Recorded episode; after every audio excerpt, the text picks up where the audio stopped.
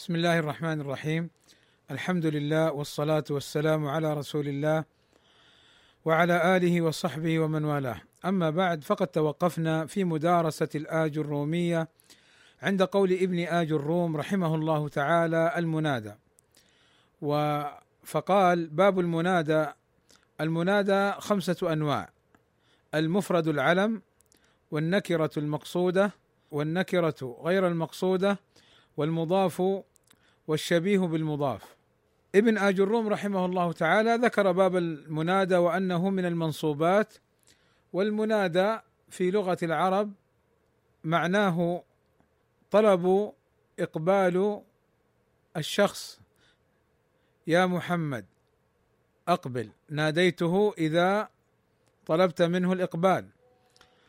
وإصطلاح النحاة للمنادى قالوا هو المطلوب إقباله بياء أو إحدى أخواتها يعني النداء قد يكون بالياء وقد يكون بغير الياء كما سيأتينا. فأخوات ياء النداء الهمزة أزيد أقبل. وأي أي إبراهيم تفهم. وايا وهيا. هذه أدوات النداء أو يا وأخواتها. بين ابن آج الروم أن المنادى خمسة أنواع لأن كل نوع حكم. لكل نوع حكم وإعراب. المفرد العلم المفرد العلم. يعني بالمفرد ما ليس بمضاف ولا شبيه بالمضاف. كما مر معنا في لا في باب لا التي تنصب الأسماء. فذكرنا هناك المفرد والمضاف والشبيه بالمضاف. وقلنا المفرد هناك ما ليس بمضاف ولا شبيها بالمضاف لأنه ستأتي أحكام المضاف والشبيه بالمضاف. فليس المراد بالمفرد هنا ما دل على واحد ولذلك ينبغي أن تفهم هذا. فما مر معنا في أول الآج الرومية من المفرد والمثنى والجمع هناك المفرد بمعنى الواحد ولكن في باب لا في باب اسم لا وفي باب المنادى المفرد ما ليس مضافا ولا شبيها بالمضاف. فإذا كان مفردا علما ومعنى كونه علما أي أنه مسمى به علم على شخص اسم على شخص. فمثلا محمد فاطمة محمدان فاطمتان محمدون فاطمات. فخرج بالمفرد المضاف والشبيه بالمضاف. وخرج بالعلم النكرة. فالنكرة ليست علم. فإذا كان المنادى مفردا علما هذا قسم. والقسم الثاني النكرة المقصودة. لأن قولك يا رجل قد تقصد به مطلق أي رجل. فهذه غير مقصودة. إذا قلت يا رجل ولا تعني أحدا فهذه نكرة غير مقصودة. ناديت نكرة غير مقصودة. وإذا قلت لشخص أمامك يا رجل لا تعرف اسمه أو أردت أن تقول له يا رجل فأنت قصدته بالكلام. ومعنى المقصودة أي أن الخطاب موجه إليه. النكرة المقصودة التي يقصد بها واحد معين مما يصح اطلاق لفظها عليه. نحو مثلا يا رجل يا ظالم فتريد واحدا بعينه. والنكرة غير المقصودة نفسها ولكن تقول يا ظالما يا غافلا. طيب ما الفرق بين الاثنين؟ الفرق بين الاثنين نيتك بالكلام. هل تقصد احدا أو لا تقصد احدا معينا؟ فقولك يا رجلا يشمل كل رجل. هذا القسم الثاني. هذا الثاني النكرة المقصودة والثالث النكرة غير المقصودة. والرابع المضاف. مثل يا عبد الله يا طالب العلم اجتهد ونحوها. فهذا منادى مضافا. كما سيأتينا إن شاء الله لأنه يا طالب العلم طالب مضاف والعلم مضاف إليه. والشبيه بالمضاف مر معنا ما اتصل به شيء من تمام معناه سواء كان مرفوعا أو منصوبا أو مجرورا. مرفوعا يا حميدا فعله منصوبا يا حافظا درسه مجرورا يا محبا للخير. وقلنا الشبيه بالمضاف يشبهه في أن الكلمة الثانية تتمم المعنى الأول.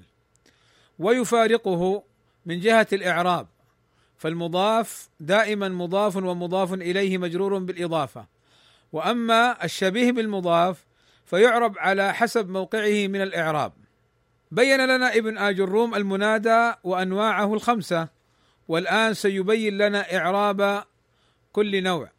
فقال رحمه الله تعالى فأما المفرد العلم النوع الأول. والنكرة المقصودة النوع الثاني فيبنيان على الضم من غير تنوين. نحو يا زيد ويا رجل والثلاثة الباقية منصوبة لا غير. كما مر معنا يا رجلا غير مقصود. يا عبد الله قم منصوب. يا طالعا جبلا منصوب. فاذا نستطيع أن نقول المنادى على نوعين في الإعراب. النوع الأول أن يبنى على ما يرفع به وتحته العلم المفرد والنكرة المقصودة. والنوع الثاني أن ينصب وتحته النكرة غير المقصودة والمضاف والشبيه بالمضاف. فهنا مثلا يا محمد. فإن محمد هنا منادى مبني على الضم. يا محمدان محمدان يا حرف ندى ومحمدان منادى مبني على الألف. يا محمدون الياء للندى. ومحمدون منادى مبني على الواو. فيبنى على ما يرفع به المفرد. وإن كان نكرة مقصودة فإنه أيضا يبنى على الضم على الرفع من ضمة وما ناب عنها. فنقول يا رجل يا رجال يا مسلمون ونحو ذلك. وإن كان المنادى نكرة غير مقصودة مثل لو قلت رجلا لا تعني به شخصا بعينه فتقول يا رجلا اتق الله. فيا للندى ورجلا منادى منصوب وعلامة نصبه الفتحة. وإن كان مضافا كذلك يا طالعا جبلا. فيا للندى وطالعا منادى منصوب وعلامة نصبه الفتحة. هذا شبيه بالمضاف يا طالعا جبلا شبيه بالمضاف. فيا للندى وطالعا منادى منصوب وعلامة نصبه الفتحة. وجبلا طالعا اسم فاعل واسم الفاعل إذا نون يعمل عمل فعله فتكون جبلا مفعولا به منصوب وعلامة نصبه الفتحة. وإذا كان المنادى مضاف كذلك ينصب. يا عبد الله اتق الله يا للندى. وعبد الله منادى منصوب وعلامة نصبه الفتحة وهو مضاف ولفظ الجلالة مضاف إليه. ولفظ الجلالة مضاف إليه. فهنا المنادى مضاف. إذا يتلخص معنا بارك الله فيكم أن المنادى يعرب بأحد إعرابين إما أن يبنى على ما يرفع به وإما أن ينصب. فينصب متى ويرفع متى؟ يرفع إذا كان علما مفردا وإذا كان نكرة مقصودة هنا يرفع. وينصب إذا كان مضافا أو شبيها بالمضاف أو نكرة غير مقصودة. ثم بين ابن آج الروم المفعول له. فقال باب المفعول له وهو ما يسميه النحاة باب المفعول لأجله. قال باب المفعول من أجله وهو الاسم المنصوب الذي يذكر بيانا لسبب وقوع الفعل. نحو قولك قام زيد إجلالا لعمر وقصدتك ابتغاء معروفك. فهنا قام زيد إجلالا. إجلالا هذه قام فعل ماضي وزيد فاعل وإجلالا هذه قالوا مفعول من أجله أو يسمى المفعول لأجله أو المفعول له. والمعنى أن سبب القيام هو إجلاله وتعظيمه لعمر. فقوله الاسم يشمل الصريح والمؤول ويخرج الفعل والحرف وقوله المنصوب يخرج المرفوع والمجرور وقوله الذي يذكر بيانا لسبب وقوع الفعل يخرج المفعول به وغيره لأنه إما أن يقع عليه الفعل أو يقع فيه الفعل. والاسم الذي يكون مفعولا لأجله قالوا لا بد أن تجتمع فيه خمسة أمور. الأمر الأول أن يكون مصدرا فقام زيد اجلالا لعمر اجلالا هذه مصدر. وقصدتك ابتغاء معروفك ابتغاء أيضا مصدر. ابتغى يبتغي ابتغاء. الثاني أن يكون قلبيا يعني أن يدل على أن هذا الفعل ليس من أعمال الجوارح كقراءة أو ضربا أو نحو ذلك. الثالث أن يكون علة لما قبله شربت الدواء رغبة في الشفاء، لماذا شربت الدواء؟ رغبة، رغب يرغب رغبة، والرغبة قلبية، والإجلال قلبي، والابتغاء أيضا قلبي، عمل قلبي. ولا بد أن يكون عله لما قبله، لماذا قام؟ لماذا شرب؟ لماذا قصد؟ الرابع أن يكون متحدا مع عامله يعني مع الفعل غالبا في الوقت فلا تقل مثلا قصدتك ابتغاء معروفك امس فلا بد أن يكون في نفس الزمن فيكون متحد مع الفعل في الزمان ومع الفاعل. مثال آخر أيضا زرتك إكراما لزيد. فهنا ليس متحدا مع عامله. قالوا الاسم المفعول لأجله له ثلاثة أحوال. الأول أن أن يكون مقترنا بأل والثاني أن يكون مضافا والثالث أن يكون مجردا من من أل والإضافة. وفي جميع هذه الأحوال يجوز النصب والجر بحرف الجر. إلا أنه قد يترجح أحد الوجهين من النصب أو الجر وقد يستويان. فإذا كان مقترنا بأل فالأكثر فيه أن يجر بحرف الجر. إذا كان الاسم المفعول لأجله فيه أل فإنه يقترن بحرف الجر ويفضل ذلك. كقولك ضربت التلميذ للتأديب. ضرب فعل ماضي والتاء تاء الفاعل والتلميذ مفعول به وللتأديب لام حرف جر والتأديب اسم مجرور. ويقل نصب المفعول له إن كان فيه ال بل غالبا ما يجر بحرف الجر. وإن كان مضافا جاز الوجهان. الجر بحرف الجر أو النصب. تقول زرتك محبة أدبك وزرتك لمحبة أدبك. فهنا يجوز الوجهان إذا كان مضافا إذا كان المفعول له مضافا جاز الوجهان. زار فعل الماضي والتاء تاء الفاعل والكاف ضمير متصل في محل نصب مفعول به محبة مفعول لأجله منصوب. وهو مضاف وأدبك مضاف إليه. وأدب مضاف والكاف ضمير متصل في محل جر بالإضافة. وزرتك زرت فعل ماضي والتاء تاء الفاعل والكاف ضمير متصل في محل نصب مفعول به. لي حرف جر محبة اسم مجرور على مجره الكسرة. وهو مضاف وأدب مضاف إليه. وأدب مضاف والكاف ضمير متصل في محل جر بالإضافة أدبك. وإن كان مجردا من أل مر معنا إذا كانت فيه أل الأكثر بحرف الجر. وإذا كان مضافا فإنه يستوي الوجهان. وإذا كان مجردا من ال ومن الإضافة فالأكثر فيه النصب. قمت اجلالا للأستاذ. جئتك ابتغاء فضلك. ويقل جره بحرف الجر. اذا المفعول له له ثلاثة أحوال. أن يكون الأكثر جره بحرف الجر إذا كانت فيه أل. إذا اقترن بأل.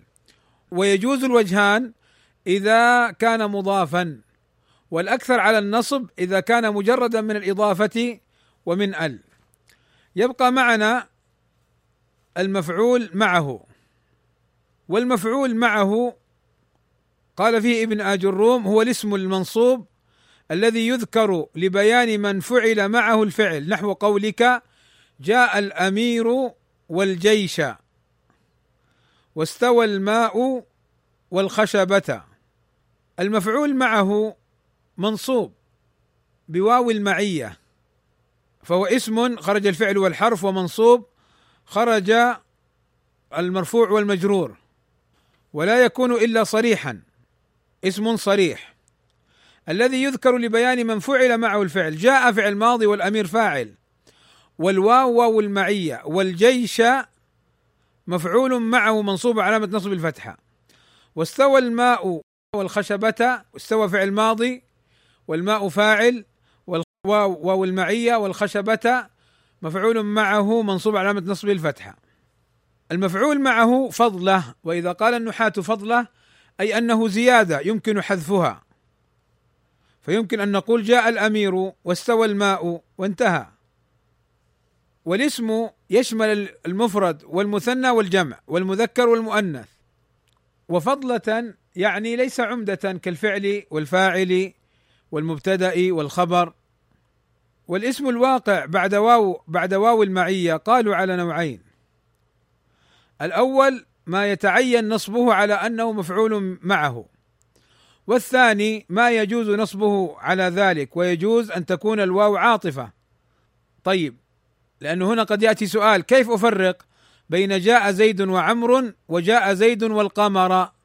بين جاء زيد وعمر وجاء زيد وعمرا مثلا. فالذي يجب النصب فيه هو إذا لم يصح تشريك ما بعد الواو لما قبلها في الحكم. مثلا سرت والقمر سرت والقمر. هنا سرت فعل ماضي والتاء تاء الفاعل والواو واو المعية والقمر مفعول معه منصوب. هنا يتعين أن يعرب مفعول معه منصوب. لماذا؟ لأنه أنا ما سرت مع القمر. ما شاركني القمر في المسير حقيقة وإنما في سيري كأني أسير مع القمر. تقول سرت والجبل كذلك نفس القضية. فلا يصح تشريك الجبل في المسير. والذي يجوز فيه النصب على المفعولية ويجوز فيه العطف ذلك إذا صح تشريك ما بعد الواو لما قبلها في الحكم. نحو حضر علي ومحمد. حضر فعل ماضي وعلي فاعل والواو عاطفة ومحمد معطوف على مرفوع مرفوع مثله. ويجوز نصبه على أنه مفعول معه فتقول حضر علي ومحمدا. فحضر فعل ماضي وعلي فاعل والواو حرف واو المعية ومحمدا مفعول معه منصوب علامة نصب الفتحة. قال ابن آج الروم وأما خبر كان وأخواتها واسم إن وأخواتها فقد تقدم ذكرهما في المرفوعات وكذلك التوابع فقد تقدمت هناك. يعني أن خبر كان منصوب إن الله كان سميعا بصيرا. كان فعل ماضي ناقص واسم كان ضمير مستتر جوازا تقديره هو. سميعا خبر كان منصوب وعلامة نصب الفتحة وقد مر معنا. وكذا اسم إن فإن اسم إن منصوب. إن محمدا رسول الله صلى الله عليه وسلم. فإن حرف نصب ومحمدا اسمها منصوب وعلامة نصبها الفتحة رسول خبر إن. مرفوع وعلامة رفعه الضمة. وكذا تابع المنصوب منصوب مثله. فلو قلت رأيت زيدا الكريم فهنا صفة تتبعه في الإعراب. وكذا لو كان عطف بيان رأيت زيدا أبا عبد الرحمن. وكذا لو كانت لو كانت آه، معطوفة على مرفوع فتأخذ نفس الإعراب. تأخذ نفس الإعراب لأنه مر معنا أن العطف يكون سببا لإعطاء الحكم. وكذا إذا قلت رأيت زيدا نفسه توكيد فيكون توكيد منصوب يتبعه في الإعراب. ثم انتقل ابن آج الروم إلى آخر أبواب الآج الرومية وهو باب المخفوضات من الأسماء أي المجرورات من الأسماء. فقال المخفوضات ثلاثة ثلاثة أنواع. مخفوض بالحرف ومخفوض بالإضافة وتابع للمخفوض. يعني أن الاسم سبب خفضه ثلاثة أمور. إما أن يكون الخافض له حرفا من حروف الجر. مررت بزيد. صليت في المسجد. ذهبت إلى البيت. كل هذه حروف جر إلى في الباء وما بعدها اسم مجرور عام جره الكسرة. وقد يكون سبب الخفض الإضافة مثلا جاء عبد الله فجاء فعل ماضي والعبد فاعل مرفوع عن رفع الضمة وهو مضاف ولفظ الجلالة الله مضاف إليه مجرور على مجرب الإضافة. دائما تعربوا إذا جاءت كلمة مركبة تركيبا اضافيا أي مكونة من جزئين كعبد الله ونحوها. الجزء الأول يعرب حسب موقعه من الإعراب. قد يكون مبتدأ عبد الله مجتهد قد يكون فاعل جاء عبد الله قد يكون اسم إن إن عبد الله حاضر قد يكون مفعولا به رأيت عبد الله ونحو ذلك. لكن هذا الجزء الأول في الإضافة، الجزء الثاني في الإضافة دائما يعرب هكذا. مضاف إليه مجرور بالإضافة. مضاف إليه مجرور بالإضافة. إن كان الاسم معربا. طيب. وهي مجموعة في قولنا بسم الله الرحمن الرحيم. باسم الباء حرف جر واسم اسم مجرور وعلامه جره الكسرة وسبب جره الباء. باسم مضاف بسم الله لفظ الجلالة مضاف إليه مجرور بالإضافة. فسبب جر لفظ الجلالة الإضافة. والرحمن الرحيم صفتان تابعتان للفظ الجلالة أو بدل يصح هذا. فيتبعها في الإعراب. فقد يكون الخفض سببه التبع. وقلنا أبواب التبع أربعة العطف والبدل والتوكيد والعطف والبدل والتوكيد عطف بيان والتوكيد والبدل وأيضا الصفة النعت. واجتمعت في بسم الله الرحمن الرحيم. قال ابن اجروم رحمه الله تعالى فأما المخفوض بالحرف فهو ما يخفض بمن وإلى وعن وعلى وفي ورب والباء والكاف واللام وحروف القسم وهي الواو والباء والتاء. وحروف القسم وهي الواو والله والباء بالله والتاء تالله أو بواو رب وبمذ ومنذ.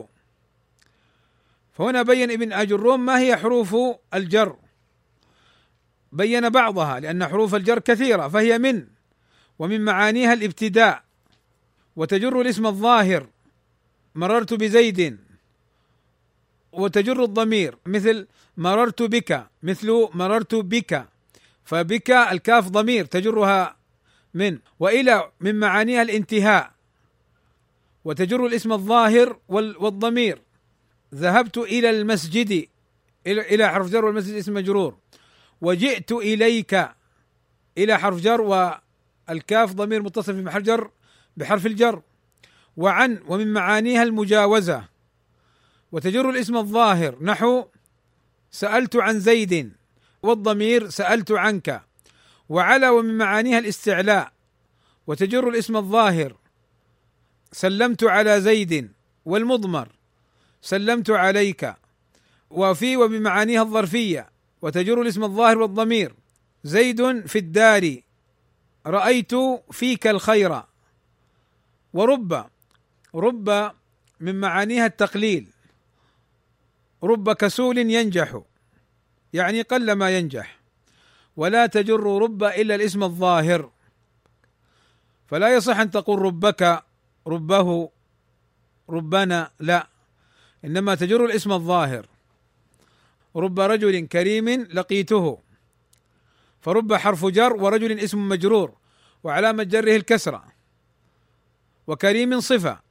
ولقيته لقي فعل ماضي والتاء تاء الفاعل والهاء ضمير متصل في محل نصب مفعول به. والباء ومن معانيها التعدية والملاصقة. وامسحوا برؤوسكم. وتجر الاسم الظاهر. مررت بزيد والضمير مررت بك. والكاف ومن معانيها التشبيه. زيد كعمر في العلم. وتجر الاسم الظاهر فقط. فلا تقل كه أو ككك أو كي أو نحو ذلك من الضمائر إنما فقط تجر الاسم الظاهر ومنها اللام ومن معانيها الاستحقاق والملك. وتجر الاسم الظاهر والمضمر فتقول القلم لزيد والقلم لك ومنها حروف القسم وهي الباء والتاء والواو ومنها واو رب كقول الشاعر وليل كموج البحر أرخى سدوله. علي بأنواع الهموم ليبتلي. فقول وليلى واو هذه واو رب يجر الاسم بعدها لتقدير رب وليل اسم مجرور برب المقدرة. طيب. ومنها أي من حروف الجر مذ ومنذ. ويجران الأزمان. وهما يدلان على معنى من إن كان ما بعدها ماضيا. نحو ما رأيته منذ يوم الخميس. فما نافية ورأيت فعل ماضي والتاء تاء الفاعل والهاء ضمير متصل في محل نصب مفعول به. ومنذ ومذ حرف جر ويوم اسم مجرور وهو مضاف الخميس مضاف إليه. وكذا ما رأيته منذ يوم الخميس. مثله. فهنا تكون منذ ومنذ بمعنى من أي من يوم الخميس. وقد تكون بمعنى في إن كان ما بعدهما حاضرا. لا أكلمه منذ يومنا ومنذ يومنا بمعنى في يومنا هذا. وأما ما يخفض بالإضافة قال ابن آج الروم فنحو قولك غلام زيد وهو على قسمين. ما يقدر باللام أي ما يخفض بالإضافة بتقدير لي اللام وما يقدر بمن. فالذي يقدر باللام نحو غلام زيد أي غلام لزيد. والذي يقدر بمن نحو ثوب خز أي مصنوع ومنسوج من خز. وباب ساج أي مصنوع من الساج. وخاتم حديد أي مصنوع من الحديد. فهنا من جهة المعنى أنها بمعنى من أو بمعنى اللام. فهنا النوع الثاني أو القسم الثاني من المخفوضات وهي المخفوضة بالإضافة وهو على ثلاثة أنواع. ذكر ابن آج الروم رحمه الله تعالى نوعين الأول ما تكون الإضافة فيه على معنى من والثاني ما تكون الإضافة فيه على معنى اللام والثالث ما تكون الإضافة فيه على معنى في. فأما الذي تكون الإضافة فيه على معنى من قالوا ضابطه أن يكون المضاف جزءا وبعضا من المضاف إليه. جبة صوف. فإن الجبة بعض الصوف أي مصنوعة منه وجزء منه وأما ما تكون الإضافة فيه بمعنى في فضابطه أن يكون المضاف إليه ظرف المضاف إليه. بل مكر الليل أي مكر في الليل. وأما ما تكون الإضافة فيه على معنى اللام فكل ما لا يصلح فيه أحد النوعين المذكورين يعني ما لا يصح أن يكون جزءا منه أو بعضه وما لا يصح أن يكون ظرفا له فإنه بمعنى اللام غلام زيد أي لزيد. وبقي الخفض بالإضافة والتبعية فهذه قد مرت معنا سابقا في باب المرفوعات لما ذكر ابن آج الروم رحمه الله تعالى باب التوابع وبين أن التابع يتبع المتبوع في رفعه ونصبه وجره. وبين أن التابع يتبع المتبوع في رفعه ونصبه وجره. رفعه مر في باب المرفوعات ونصبه مر في باب المنصوبات وجره هنا. ولكن كان المعنى مشروحا بالكامل في أول موضع له في الرفع. وفي هذا نكون قد انتهينا من الآية الرومية. بفضل الله عز وجل ونعمته أن هيأ لنا هذه المدارسة لمتن الآج الرومية وهو متن مختصر مفيد في النحو. من ضبطه في ظني أنه يفهم الكلام يسهل عليه تفهم الكلام ويسهل عليه بإذن الله مدارسة بعض الكتب المتوسطة والمطولة في النحو وقد يحتاج إلى شيء من الاجتهاد ولكن بعد دراسة الأجرومية فإنه إن شاء الله يكون شبه مؤهل لهذا الباب. والله أعلم. وفي هذا القدر كفاية. وصلى الله وسلم على نبينا محمد وعلى آله وصحبه وسلم أجمعين. والحمد لله رب العالمين. وأريد أن أنبه إلى أمور أسأل الله عز وجل أن ينفعنا بها وأن تكون خالصة لوجهه الكريم وأن تكون نافعة لمريد الحق وطالبه وأن تكون مزيلة للشك والإلباس وأن تكون دامغة لأهل الشر والفساد والإفساد. فإننا بتدارسنا وتذاكرنا وتذكير بعضنا بعضا نتواصى على الحق ونكون سائلا ربي داخلين في قوله عز وجل والعصر. إن الإنسان لفي خسر إلا الذين آمنوا وعملوا الصالحات وتواصوا بالحق وتواصوا بالصبر. لماذا التواصي بالحق وعلى الحق؟ لماذا التواصي بالحق؟ للعمل به ولمعرفته وللحذر من طرق أهل الشر والفساد ولتذكير بعضنا بعضا إذ قد يغفل الواحد منا. وينبه أحدنا أخاه على الخطأ والزلل. فيا لها من آية وسورة عظيمة نحتاج إليها في يومنا وليلتنا. فإن الإنسان في خسارة محققة إلا إذا عمل بمقتضى هذه السورة وبمقتضى ما جاء به الرسول صلى الله عليه وسلم. إخواني بارك الله فيكم. مر معنا في لقاءات عدة تنبيه على بعض أساليب أهل الشر والفساد وعلى بعض الشبه التي تثار.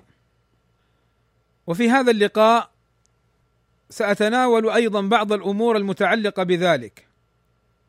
فأقول مستعينا بالله عز وجل قبل الدخول في التنبيهات فإن أهل الشر والفساد يزداد بغيهم ويزداد ظلمهم إذا قرب زوالهم وقرب أن ينكشف حالهم. وذلك أن سنة الله عز وجل في الظالم الكاذب الفاجر في الخصومة أن الله عز وجل ينتصر لأوليائه. وكما قال ابن قيم الجوزية رحمه الله تعالى لو يعلم المظلوم أن سهام الظالم تخرج منه وتعود إليه لتمنى أن يكثر الظالم من من الظلم حتى يعجل أو حتى يحصل هلاكه بسهامه أو كلام نحوه فما رأيناه في اليومين السابقين من الزيادة في الظلم والافتراء على الشيخ الفاضل العلامة خالد بن عبد الرحمن المصري أمر يندى له الجبين ويتفطر له قلب المسلم إذ يرى هؤلاء الظلمة يزدادون في بغيهم ولكن نحن نعلم أن أهل الباطل لهم جولة سرعان ما تضمحل وتنتهي وسحابة تنقشع بفضل الله عز وجل. وكنت قد ذكرت في اللقاء الماضي أمورا تتعلق ببيان أن ما حصل من الشيخ خالد حفظه الله تعالى في كلامه في تلك الصوتية أمر عليه أهل العلم بينوه ووضحوه وجروا على ذلك.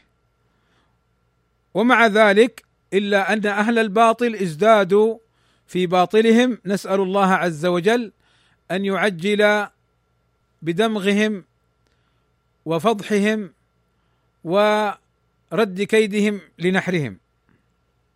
واليوم آثرت أن أكمل الكلام. عن الشيخ خالد حفظه الله تعالى مبينا موقفي ومبينا سلامة ما هو عليه بإذن الله تعالى.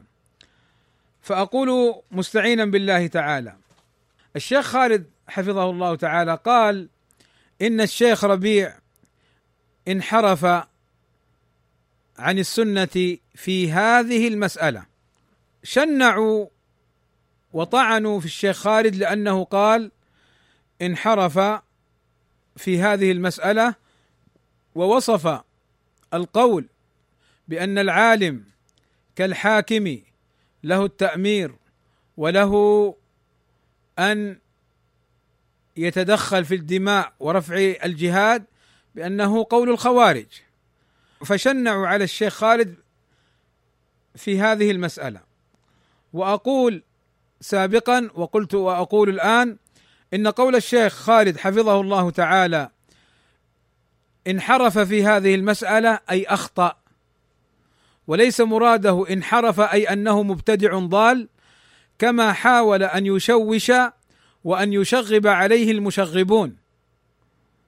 واقاموا قصورا وعلالي من بيت لبناته الماء. لا التراب والطين والسراب. فالشيخ خالد أراد بقوله انحرف أي أخطأ. فإن قلت بارك الله فيك لا هذه الكلمة فظيعة. أقول لك طيب اسمع الآن قول الشيخ ربيع حفظه الله تعالى في هذه المسألة. يقول الشيخ ربيع حفظه الله تعالى لما سئل عمن انحرف هل تقرأ كتبه؟ قال الشيخ حفظه الله تعالى أقول إن كان هذا الذي ذكرتم له كتب على منهج السلف الصالح عقيدة ودعوة ومنهجا وليس فيها شوائب. ثم انحرف.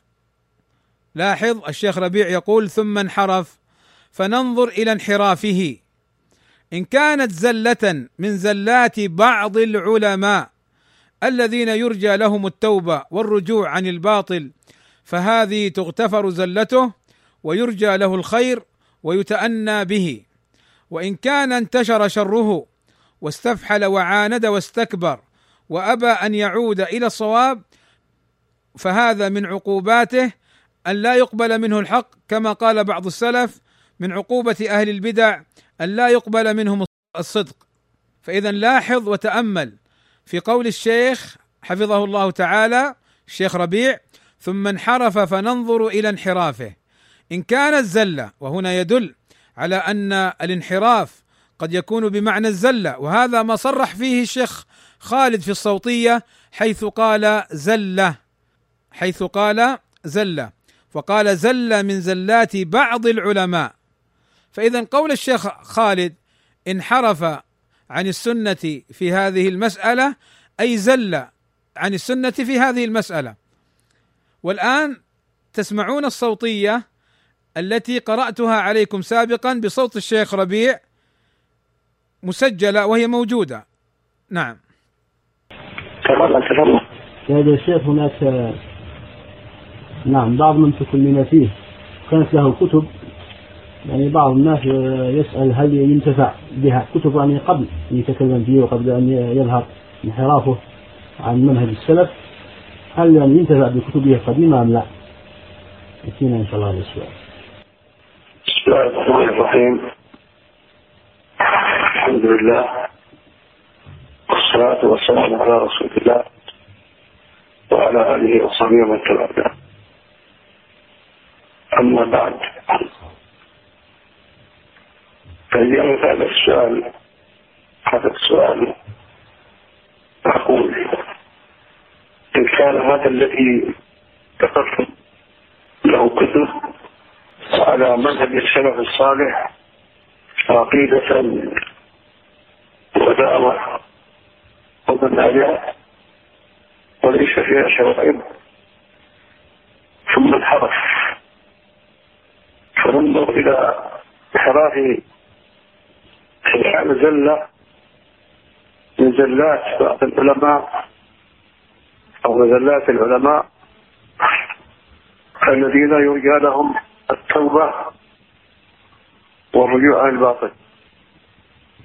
وهذا تعتبر زلة ويرجى له الخير ويتأنى به. وإن كان انتشر شره واستفحل وعاند واستكبر وأبى أن يعود إلى الصواب فهذا من عقوباته ألا يقبل منه الحق كما قال بعض السلف. من عقوبة أهل البدع ألا يقبل منه الصدق. هذا كان به ونحن في غنى عن هؤلاء بكتاب الله وبسنة رسول الله صلى الله عليه وسلم. وبالتراث الواسع العظيم الذي خلفه أسلافنا في كل المجالات في العقيدة والمنهج والأخلاق والحلال والحرام وما شاكل ذلك. فالناس يتسرعون ويتهافتون إلى الجديد. وقد يقول هذا الجديد قد ينطق البلايا إذا هذه قرأت عليكم كلامه وسمعتم صوته حفظه الله تعالى. فهل الشيخ ربيع حفظه الله تعالى يطعن في كل العلماء؟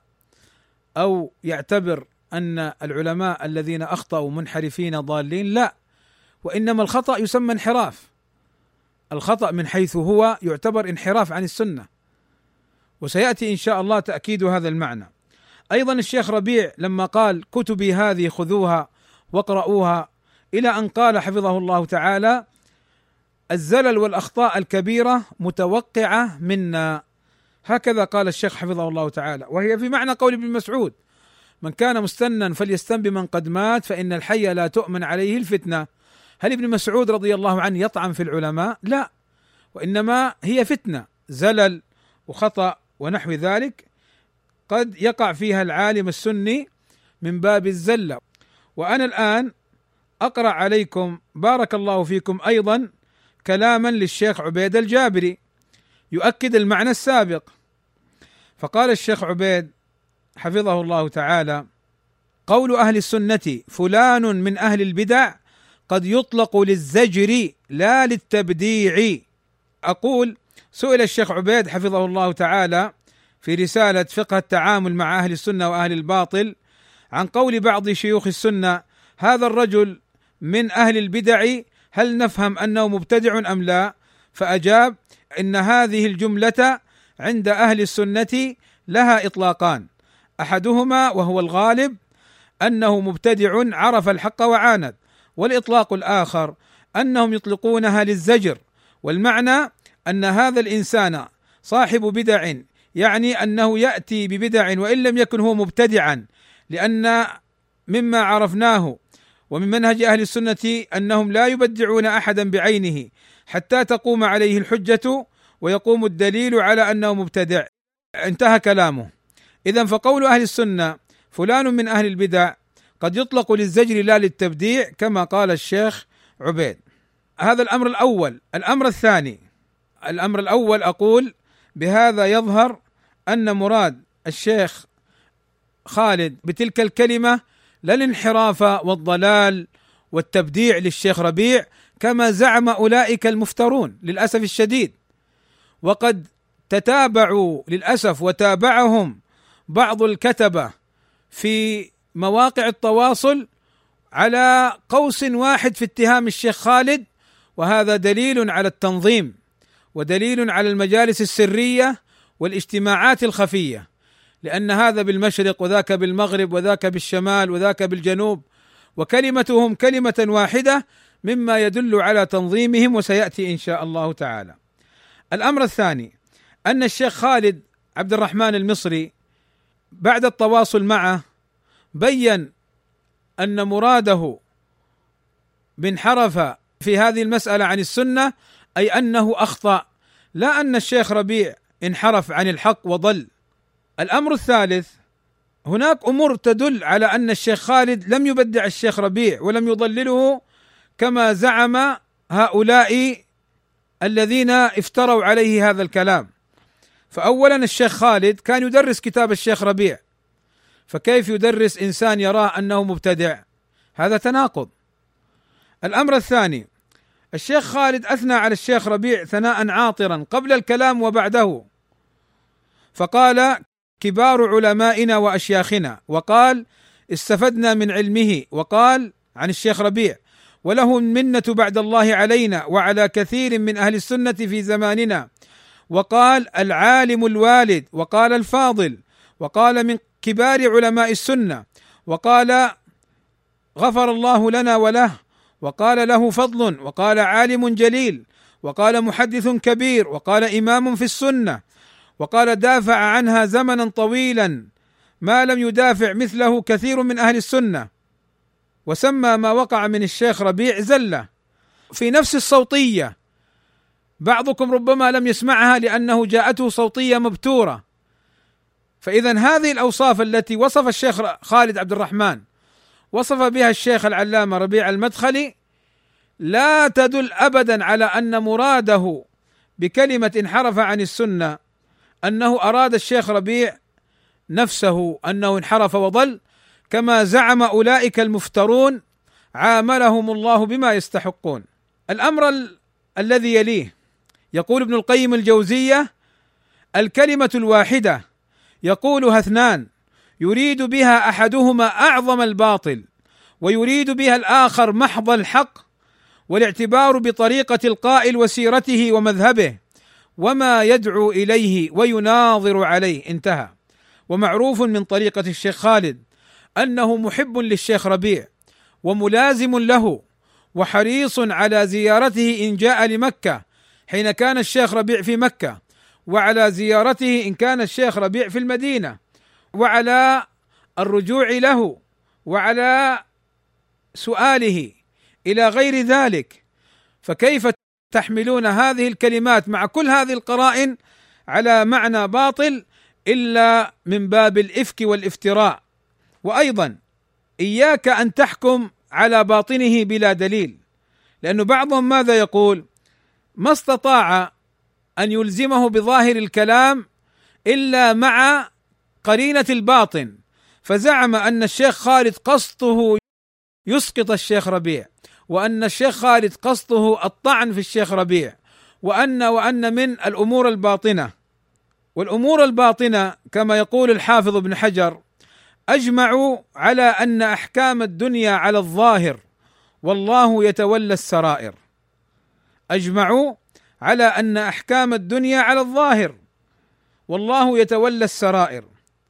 الأمر الذي يليه الأمر الذي يليه أن الشيخ خالد حفظه الله تعالى كما ذكرت لكم أنه قال والله الذي لا إله إلا هو أو كلاما نحوه أبدا لم أقصد أن اطعن في الشيخ ربيع أبدا وإنما مقصودي بهذا الكلام التنفير عن هذه المسألة حتى لا يقع في حبائلها الشباب ونحن رأينا وهذا من عندي الآن نحن رأينا كيف أن بعض وسائل الإعلام نشرت كلمة للشيخ ربيع حول التأمير في العراق وطعنت في السلفيين وفي الشيخ ربيع.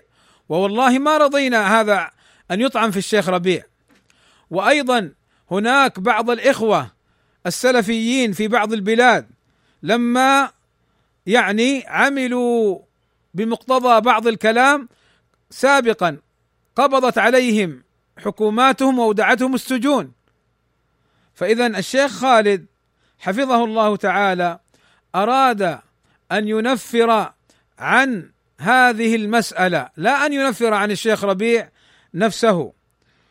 ولذلك نحن نقول إن الشيخ خالد أو غيره من المشايخ إذا تكلموا في الشيخ ربيع أو غيره من المشايخ السلفيين أو طلاب العلم أو حتى لو كانوا عوام بغير حق فإنه لا يقبل قوله. بل نذب عن علمائنا وهذا المعروف عن السلفيين بفضل الله عز وجل. فليست القضية قضية الشيخ خالد وليست القضية قضية الشيخ ربيع وإنما هي القضية استغلال من هؤلاء الأشرار. وكنت قد ذكرت لكم في اللقاءات السابقة طريقتهم وها هم يطبقونها. حذو القذة بالقذة في الشيخ خالد وفي هذه المسألة. وهذا يدلنا على أنهم تنظيم وجنود مجندة. ولقد صدق عمر بن عبد العزيز حين قال ما اجتمع قوم في خفاء إلا كانوا على تأسيس ضلالة وصدق ابن برجس رحمه الله تعالى حين قال إن أساس الفساد هو التجمع السري بعيدا عن أنظار جماعة المسلمين وإمامهم فليعرف المسلم أهل الباطل بهذه السمة. والعجب أنهم يتهمون الشيخ خالد ومشايخ النهج الواضح بالسرية. وهل رأيتم من مشايخ النهج الواضح أي عمل سوء أو سري أو أذية للمسلمين؟ بل طريقتهم نصرة للمسلمين. والعجب أنهم ينفون عن أنفسهم المجالس والاجتماعات السرية هؤلاء الأشرار ينفون عن أنفسهم الاجتماعات والمجالس السرية وما أتى منهم إلا الشر والأذية للسلفيين. فهذا هو الميزان المعكوس المقلوب. والعجب أن القضية متعلقة بالشيخ خالد. فلماذا يذكر غيره إلا بقصد الإسقاط والطعن والأذية والظلم؟ أنتم تنكرون على الشيخ خالد. كلامه. وإن كان لا سبيل لكم على الشيخ خالد في كلامه فلماذا تذكرون غيره؟ إنها محاولة إسقاط العلماء السلفيين كما حاولوا إسقاط علماء الجزائر وإسقاط علماء اليمن ومصر وغيرها من بلاد المسلمين وكما حاولوا إسقاط الشيخ محمد بن هادي. والحمد لله باءوا بالفشل وفضح أمرهم وهتك سترهم وكانت هذه المرة أي في طعن في الشيخ خالد ظنوا أنهم سيستعيدون مجدهم البائد وظلمهم الكاسد وإنما هم يستعيدون حججا دامغة لباطلهم بفضل الله تعالى. قال شيخ الإسلام ابن تيمية رحمه الله تعالى منشأ الباطل من نقص العلم أو سوء القصد. كما قال تعالى إن يتبعون إلا الظن وما تهوى الأنفس ومنشأ الحق من معرفة الحق والمحبة له والله هو الحق المبين. انتهى. وقال الشيخ ربيع المدخلي إذا اجتمع سوء القصد وسوء الفهم فقد أراد الله بصاحبهما شرا كبيرا وبلاء عظيما. انتهى. ولا شك إخواني أن محاربة السلفيين بالكذب والإشاعات من حال أهل البدع. قال الشيخ ربيع المدخلي حال أهل البدع في كل زمان ومكان. لا يستطيعون محاربة أهل السنة إلا بالإشاعات الكاذبة والافتراءات الظالمة. انتهى. وكونهم يطعنون على السلفي بغير دليل. هذا دليل على قلة عقلهم وقلة دينهم. يقول الشيخ ربيع أيضا رادا على بعض أهل السوء الذين طعنوا في الشيخ ربيع. إنك تبني من الحبة قبة لأنك فارغ العقل واليدين من الحجج على أباطيلك فتذهب ترمي الأبرياء بالبوائق. انتهى. كما أن الجرح بالأخطاء اليسيرة وبالتهم الزائفة دليل على أن الجارح لا يملك حجة على جرحه. يقول الشيخ ربيع وفي المقابل فقد بلغ بهم البغض لحملة لواء السنة والمنهج السلفي أن يجعلوا من توافه أخطائهم التي لا يجرح بها أحد من المنتمين إلى الإسلام سنيهم وبدعيهم أن يجعلوا منها العظائم المسقطة والمدمرة بل جعلوا مزايا وفضائل أهل السنة قبائح ورذائل فضلا عن افتعال الكثير منها أي الكذب وإلصاقها بهم انتهى. وهؤلاء جعلوا بيان خالد بن عبد الرحمن المصري للحق ورده للباطل جعلوه قبائح ورذائل فما أشبههم بهذا الحال. إخواني بارك الله فيكم. ومن الأساليب التي استعملها هؤلاء لإسقاط الشيخ خالد والطعن فيه وإسقاط غيره من السلفيين أنهم زعموا أن هذا الكلام الذي قاله الشيخ خالد فيه شدة وغلظة وهذا سوء أدب مع الشيخ ربيع. نقول منهج أهل السنة والجماعة التوسط فاللين له محله والغلظة لها محلها. فاللين الدائم ليس من السنة والغلظة الدائمة ليست من السنة والوسطية تستعمل اللين ويستعمل اللين في محله. وتستعمل الشدة في محلها هذا هو السنة. وسأضرب لكم أمثلة.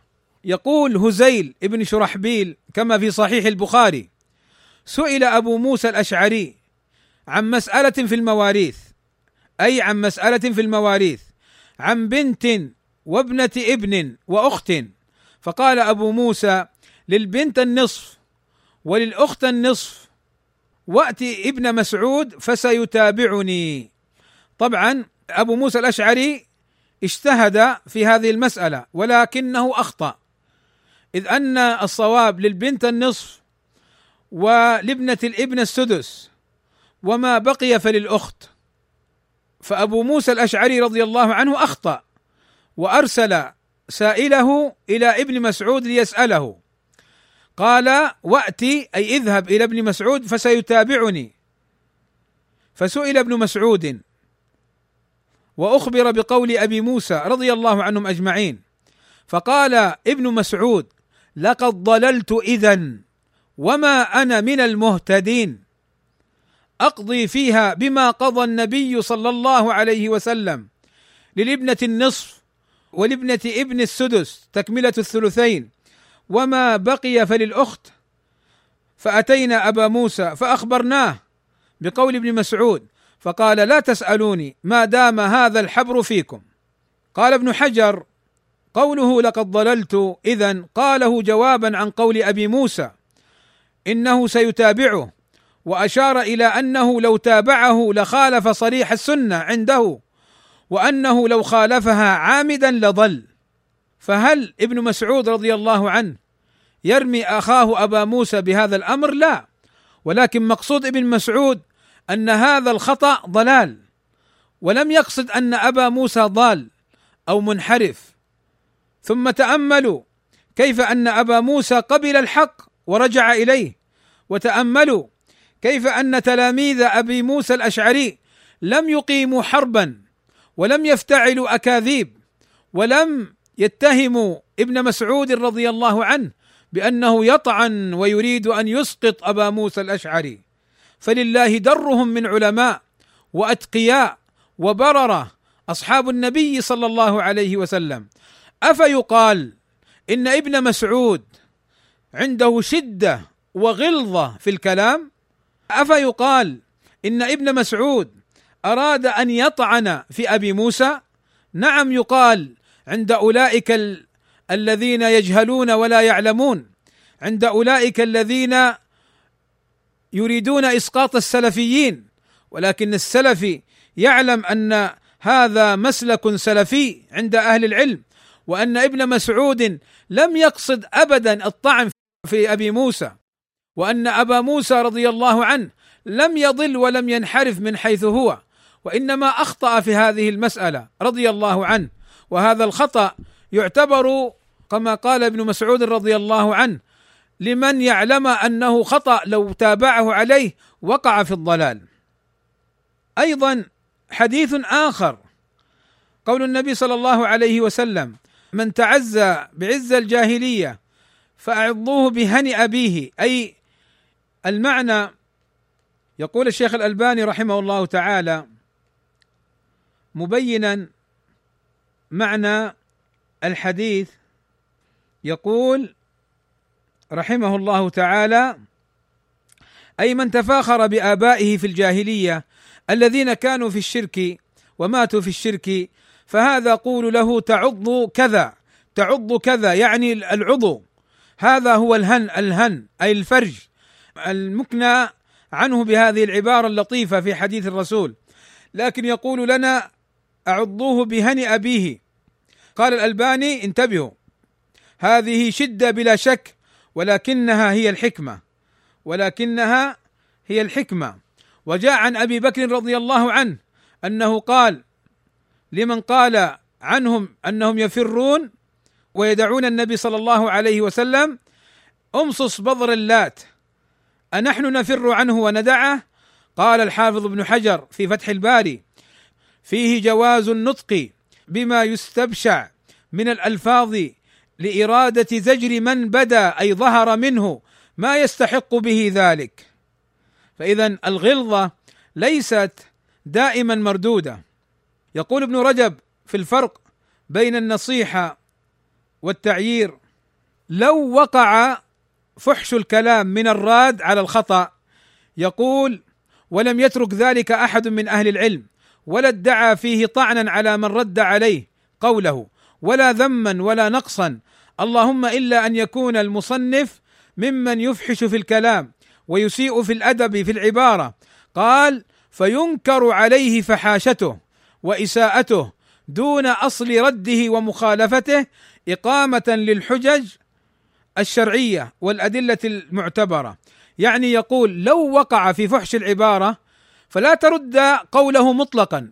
رد قوله السيء واقبل الحق الذي جاء به.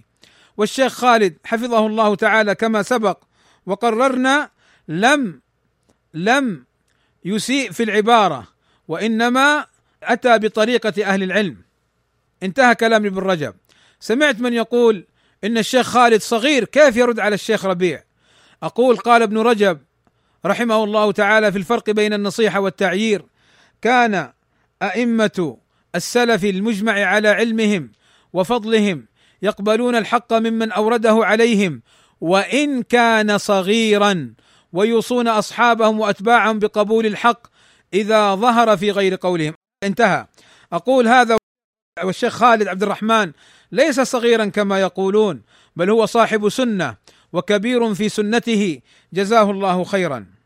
ويقول ابن الرجب في الفرق بين النصيحة والتعيير وأما المبين لخطأ من أخطأ قبله من العلماء إذا تأدب في الخطاب وأحسن في الرد والجواب فلا حرج عليه ولا لوم يتوجه إليه. انتبهوا الآن يقول ابن رجب وإن صدر منه أحيانا نوع تخشين في العبارة مبالغة في استنكار مقالة من يرد قوله لوضوح خطئه والتحذير من الاغترار بمقالته فلا حرج عليه. فلا حرج عليه. هذا كلام بازمول. واحد يقول إن الشيخ خالد طعن في الشيخ ربيع وبدعه ومن دافع عن الشيخ خالد يلحق به. يا أخي شوف هذا كلام أهل العلم. يا إخواني هذه مشكلتنا. هؤلاء المتعالمون هؤلاء الجهلة هؤلاء السفهاء تصدروا للعلم وهم خواء وأصبحوا يحكمون عقولهم وأهواءهم وأصبحوا يحكمون ما جرى في دمائهم من مخلفات الجماعات. فواحد منهم كان تلميذا للجربوع المجربع والثاني حدادي المجربع والثالث مأربي والرابع حلبي والخامس بياع قات وكان من الأشرار والثالث كان صاحب يعني فساد والى آخره. هؤلاء تصدروا ويطعنون في الأبرياء الأتقياء أولياء الله عز وجل. نعوذ بالله. فنعوذ بالله من هذا التصدر لهؤلاء السفهاء وطعنهم في أولياء الله عز وجل. قال ابن رجب أعيدها واحفظوها. وإن صدر منه أحيانا نوع تخشين في العبارة مبالغة في استنكار مقالة من يرد قوله لوضوح خطئه والتحذير من الاغترار بمقالته فلا حرج عليه. يا إخواني المسائل التي أنكرها الشيخ خالد نحن لا نقول أن الشيخ ربيع ابتدع أو ضل نقول أخطأ.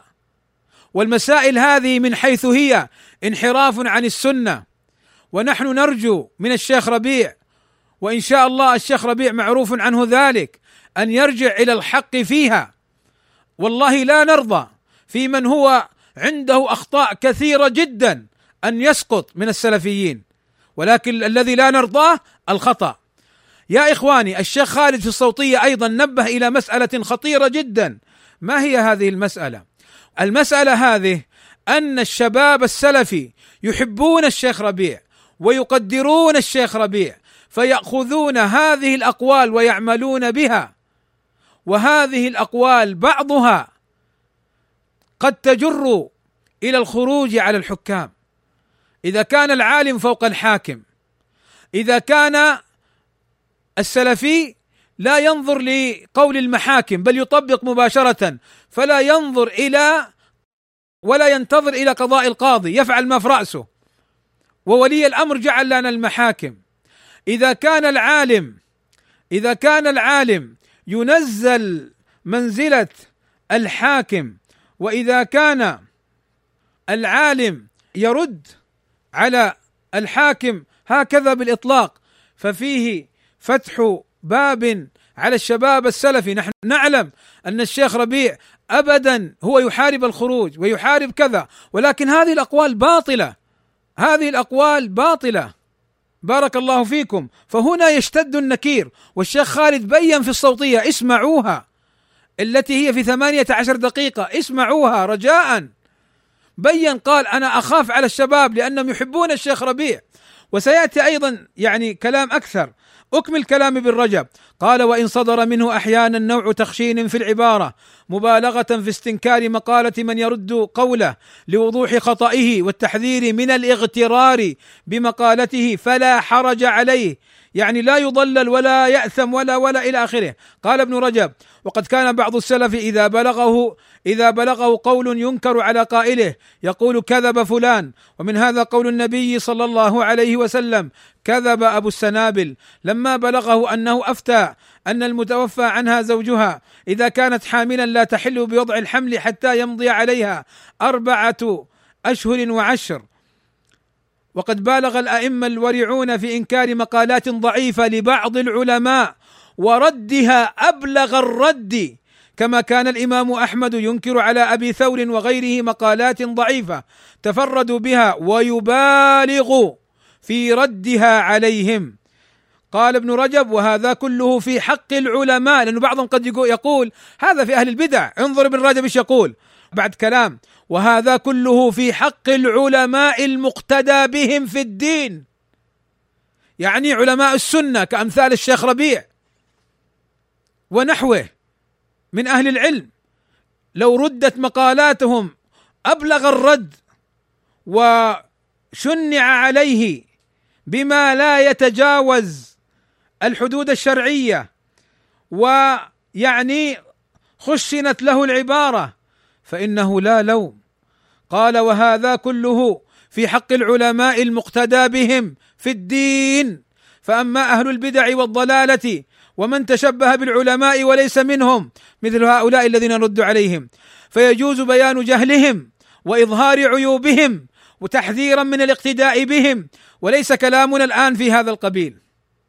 انتهى كلامه. بعض الناس يقول بازمول يتكلم يعني يشد العبارة على هؤلاء. هذا كلام ابن رجب مو كلام بازمول. هذا كلام العلماء ومنهج السلف مو كلام بازمول. أتلومني على تطبيق السنة إذا جهلتها أنت؟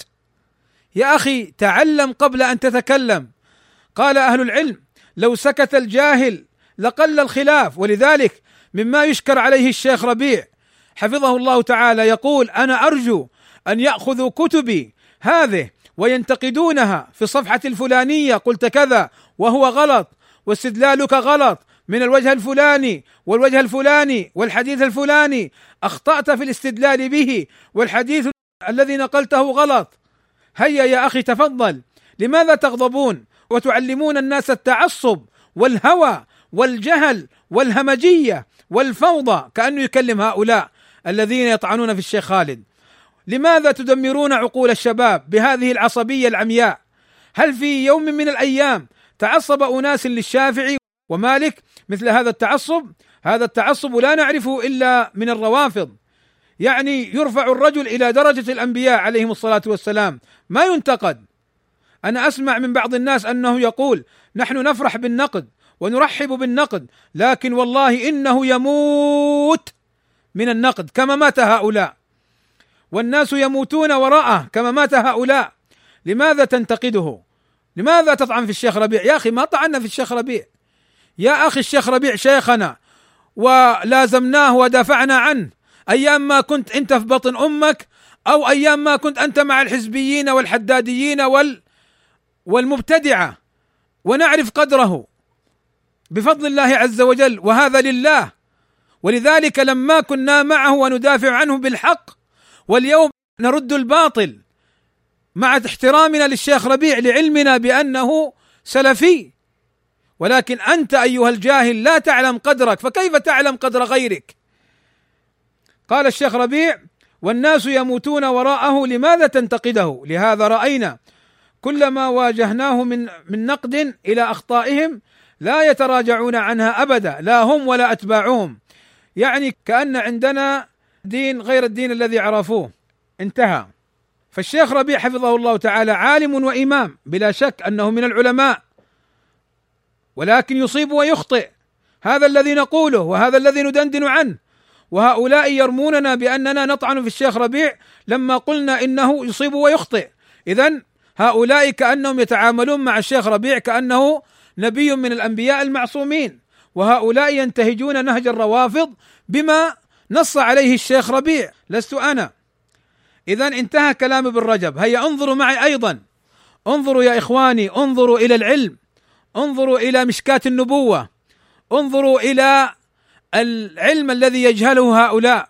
الشيخ خالد عبد الرحمن على السنة والشيخ ربيع على السنة وما منا إلا راد ومردود عليه. واستعمال الشيخ خالد بعض العبارات القاسية. نعم هي قاسية ولكنها في موطنها. هو رأى أن يستعملها. فله ذلك هو عالم من العلماء بشهادة الشيخ ربيع وشهادة جمع من أهل العلم. صاحب مؤلفات وصاحب كتب ومحاضرات ودروس. جزاه الله خيرا. أعني الشيخ خالد عبد الرحمن المصري. انظروا بارك الله فيكم إلى المقدسي في تحريم النظر في كتب الكلام. يقول ردا على بعض هؤلاء الذين يشبهون أصحابنا الذين يطعنون في الشيخ خالد ويطعنون في من يدافع عن الشيخ خالد. يقول المقدسي وأما قوله إنكم بدعتم مخالفيكم في هذه الأصول وسوغتم أي جوزتم مخالفة أصحابكم فيها فكذب وبهتان. سبحان الله نفس مقالتهم. يقولون يعني دافعتم عن خالد وأصحابكم وقعوا في أخطاء ولم تطعنوا فيهم كذبتم. والله لو وقع أصحابنا في أخطاء منهجية وأخطاء يعني تعتبر أنها خطأ لرددنا الخطأ وبيناه لكن ائتنا بالخطأ. أما الكلام المجمل الذي في رأسك وفي شبهاتك كيف نرد عليه؟ وكيف نرى في هذه الظلمات التي في رأسك؟ قال وأما قوله إنكم بدعتم مخالفيكم في هذه الأصول وسوغتم مخالفة أصحابكم فيها يعني قالوا مشايخ النهج الواضح سكتتم عنهم أبو الفضل سكتتم عنهم شوفوا نفس الكلام وسوغتم مخالفة أصحابكم فيها فقال المقدسي فكذب وبهتان سبحان الله تشابهت قلوبهم هؤلاء كذب وبهتون والله في قولهم. فقال رحمه الله فإننا لا نسوغ لا نجوز لأحد مخالفة السنة كائنا من كان وإن كان من أصحابنا فنحن عليه أشد إنكارا من غيره. الله أكبر. يا جماعة الخير نحن في حلم ولا في علم؟ والله الذي نراه ظلمات والله الذي نراه من أفعالهم ظلم وبهتان. انظر المقدسي يقول يعني إن كان المخطئ من أصحابنا فنحن عليه أشد إنكارا من غيره يقول الشيخ ربيع حفظه الله تعالى ردا على عبد اللطيف باشميل إننا نحب الألباني ونحب من يرد على الألباني من أهل السنة ولا نتعصب للألباني فهل الشيخ ربيع يطعن في الشيخ الألباني؟ هل الشيخ ربيع يسعى لإسقاط الألباني؟ نعوذ بالله من الضلال. قال فإننا لا نسوغ لأحد مخالفة السنة كائنا من كان وإن كان من أصحابنا فنحن عليه أشد إنكارا من غيره. إلى آخر كلامه رحمه الله تعالى. ومر معنا فيما سبق قول ابن رجب ومن هنا رد الصحابة ومن بعدهم من العلماء على كل من خالف سنة صحيحة وربما أغلظوا في الرد لا بغضا له بل هو محبوب عندهم. والله يا إخواني والله أعلم أن الشيخ خالد يحب الشيخ ربيع ولكن يحب الرسول ويحب الحق فوق الشيخ ربيع وهذا منهج كل سلفي.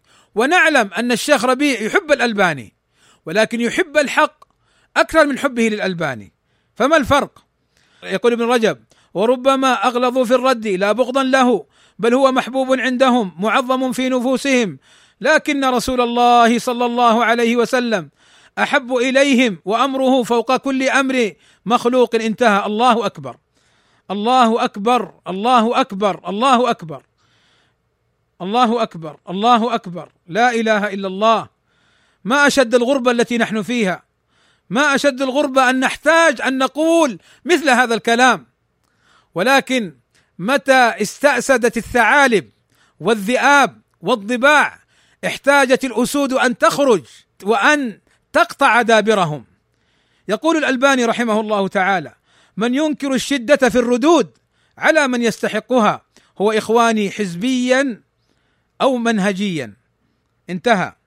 يقول الألباني في بعض ردوده هذا نفس نفس علة الشيخ خالد. يقول الألباني في بعض ردوده فإن الباعث على هذه الشدة لما واحد أنكر عليه لماذا تشد؟ فإن الباعث على هذه الشدة إنما هو الغيرة على حديثه صلى الله عليه وسلم أن ينسب إليه ما لم يقله. وسلفنا في ذلك بعض الحفاظ المعروفين بالدين والتقوى. فانظر مثلا إلى قول الذهبي رحمه الله في الحاكم وقد صحح حديثا أي صحح الحاكم حديثا في فضل علي رضي الله عنه فقال الذهبي مستدركا على الحاكم قلت بل والله موضوع يعني مكذوب هذا الحديث. وأحمد الحراني كذاب. فما أجهلك على سعة معرفتك؟ شوف الذهبي يقول للحاكم ما أجهلك على سعة معرفتك إذ صححت حديثا موضوعا. هل الذهبي يريد أن يسقط الحاكم؟ لا والله. الذهبي يحب الحاكم. انظروا ترجمته في سير أعلام النبلاء وفي تذكرة الحفاظ. وأيضا مشايخ الكويت والشيخ خالد عبد الرحمن. والله يحبون الشيخ ربيع. أتذكرون محاضرة من معين الربيع؟ من درر معين الربيع. محاضرة أكثر من ساعتين ونصف قام عليها مشايخ النهج الواضح. شيخ محمد العنجري أحمد السبيعي شيخ خالد عبد الرحمن بازمول عادل منصور وغيرهم من أهل العلم. الشيخ فواز العوضي والشيخ زيد حليس الدوسري جزاهم الله خيرا. والله عملنا هذه المحاضرة في يوم كان يقول هؤلاء أو بعض هؤلاء ممن هم حول الشيخ ربيع. الشيخ ربيع مغيب ومخرف ولا يدرك حال الساحة. هؤلاء الذين الآن يدافعون عن الشيخ ربيع يقولون الشيخ ربيع مغيب. كانوا يقولون الشيخ ربيع مخرف. لما كان يثني على أبو الفضل وبازمول ومشايخ الكويت. حتى يبطلوا قول الشيخ ربيع. كانوا يقولون عنه مخرف ومغيب ولا يدرك حال الساحة. ونحن نعمل محاضرة من درر معين الشيخ ربيع. يا جماعة الخير أين عقولنا؟ إلى متى هذا الظلم؟ إلى متى هذا الافتراء؟ إلى متى تصدقون هؤلاء أهل الإفك والهراء؟ إلى متى؟ إلى متى؟ إلى متى؟ والسنة يلعب فيها والمنهج يلعب فيه. لكن أيضا أحمد الله. فقد تواصلت مع كثير من إخواني وقالوا بفضل الله عز وجل إن كثيرا من السلفيين ما زالوا على الحق ولم يتأثروا بهذه الجعجعة التي لا طحن فيها. ووالله أننا عملنا تلك المحاضرة ذبا عن الشيخ ربيع. ودفاعا عنه. وإن لم نسمي من تكلم فيه. بارك الله فيكم. يقول العلامة النجمي رحمه الله تعالى وانظروا إلى كلامه في الدرر النجمية. يقول زلة العالم المخالفة لشرع الله ثلمة في الدين. تعلمون ماذا ثلمة؟ يعني قدح وخرق في الدين. فإن بينت للناس رفعت تلك الثلمة وإن حاول الآخرون الاعتذار له وتبرير خطئه اتسعت تلك الثلمة وأثرت فسادا في الدين.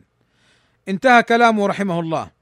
إخواني قد أطلت عليكم ولكني اليوم سأطيل أيضا بإذن الله تعالى ولكني سأختم بقصتين أو بقضيتين هي طويلتين وإن كنت أختم لكنها ستكون طويلة.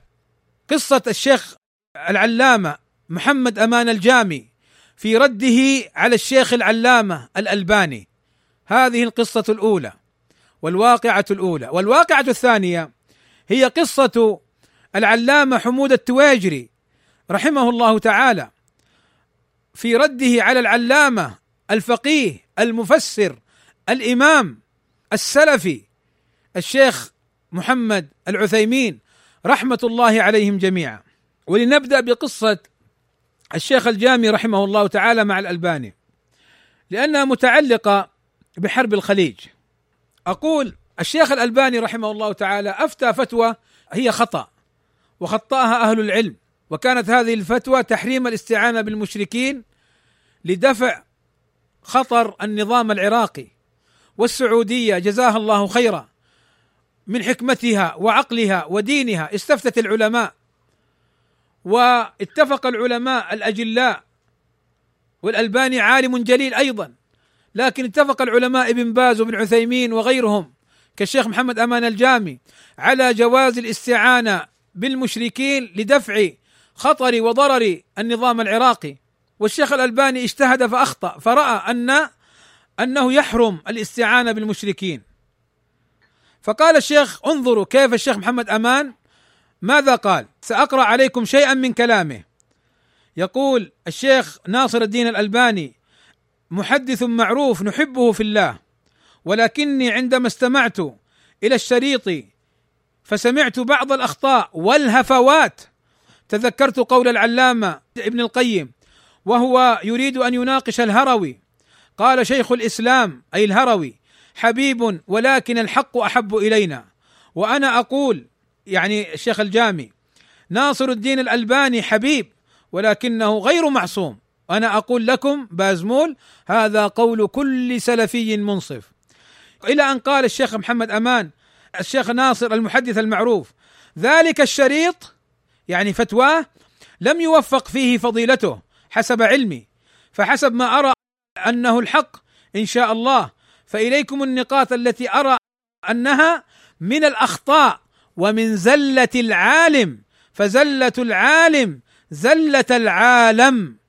فلنناقشها نقطة نقطة إلى أن قال. قال الجامي رحمه الله تعالى الشيخ محمد أمان لكل جواد كبوة ولكل عالم هفوة فهذه الهفوة يعني هفوة الألباني. ثم قال هكذا تعلق الألباني بهذا الحديث. انظروا الآن إلى كلام الشيخ الجامي هك رحمهم الله جميعا. هكذا تعلق الشيخ ناصر بهذا الحديث. وخالف من قبله من العلماء. وقضى على جميع الأحاديث المخالفة لهذا الحديث. بينما يقول كثير من الأئمة قبله بأنه منسوخ نسخه ما بعده. هذا ما يتعلق بالحديث لا أستعين بمشرك.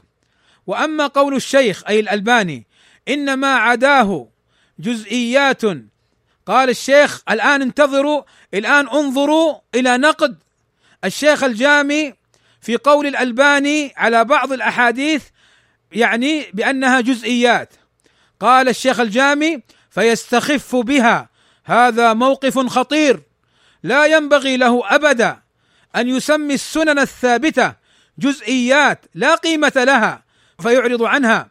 وهذا يدل على أنه أي الألباني قدس رأيه ولم يلتفت إلى النصوص الأخرى ولا إلى آراء العلماء في النسخ والجمع والتوفيق. هذه من الأخطاء.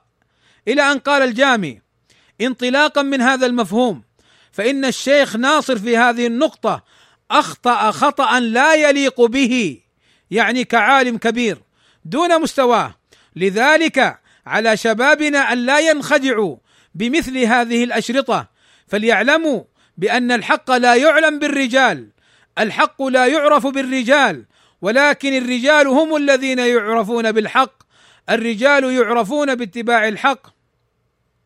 وبالإنصاف لا يعرف الحق بالرجال إذ لا معصوم بعد رسول الله عليه الصلاة والسلام. إلى أن قال الشيخ العلامة محمد أمان الجامي على هذا فإن فضيلة الشيخ في هذه النقاط الثلاثة في قوله كونوا أحلاس بيوتكم وفي قوله إن الاعتداء لم يقع على السعودية وقوله إن الزمن ليس زمن جهاد أخطأ أخطاء جسيمة دون مستوى علمه لست أدري كيف زل الشيخ هذه الزلة؟ لا غرابة لأنه غير معصوم. وأما القول بأن الاستعانة بالقوات الأجنبية تعتبر احتلالا أفظع من احتلال العراق للكويت هذا قول الألباني يقول الشيخ محمد أمان ردا عليه هذا يعتبر إرجاف. هذا يعتبر قول الألباني إرجاف ولعل الشيخ تأثر كما تأثر غيره. بتلك الأضواء يعني الإخوانجية التي خرجت ضد الدولة السعودية لإفشال الاستعانة ضد النظام العراقي. ولعل الشيخ أي الألباني تأثر كما تأثر غيره بتلك الأضواء التي تبث أكاذيب وتخفي الحقائق. إلى أن قال وأنا لا أدعي أنني أعلم من الشيخ ناصر بل أعترف له بالعلم والفضل ولكني متأكد بأن هذه الآراء التي صدرت من الشيخ من الهفوات ومن الزلات التي يجب على كل طالب علم أن يناقشها. ثم في نفس المحاضرة سئل الشيخ وقيل له كلمتك إرجاف صعبة أن تطلقها على الألباني وأنه قيل له قولك يا شيخ محمد بأن الألباني وكلامه إرجاف صعب. فقال الشيخ محمد أمان الجامي رحمه الله استصعابك في محله وإن كنت لا أحب أن أقرأ كل ما كتبت ولكن العاطفه شيء وبيان الحق شيء آخر ولذلك أدعوكم إلى الابتعاد عن العواطف عاطفة المحبة والتقدير. أقول أنا بعد هذا الكلام بارك الله فيكم من الشيخ محمد أمان الجامي انظروا إلى كل من رد على الشيخ خالد كل كلامه عاطفة. الشيخ ربيع إمام ما ينبغي لك أن تتكلم معه أنت تسقطه أنت كذا ما تأدبت معه ما كذا ما إلى آخره ما أتوا بحق. هذه عواطف. هذه عواطف تؤثر على على قبول الحق. يقول الشيخ محمد أمان لذلك أدعوكم إلى الابتعاد عن العواطف عاطفة المحبة والتقدير. انظروا إلى سؤال وجه إلى الشيخ محمد أمان الجامي في المحاضرة. يوافق حال بعض إخواننا السلفيين الذين لم لم يطعنوا في الشيخ خالد.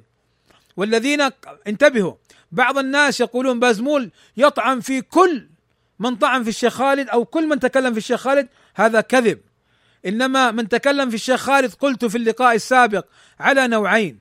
النوع الأول تكلموا فيه وأسقطوه وتسفهوا عليه فهذا أقصدهم بالكلام واحدا واحدا وعينا عينا.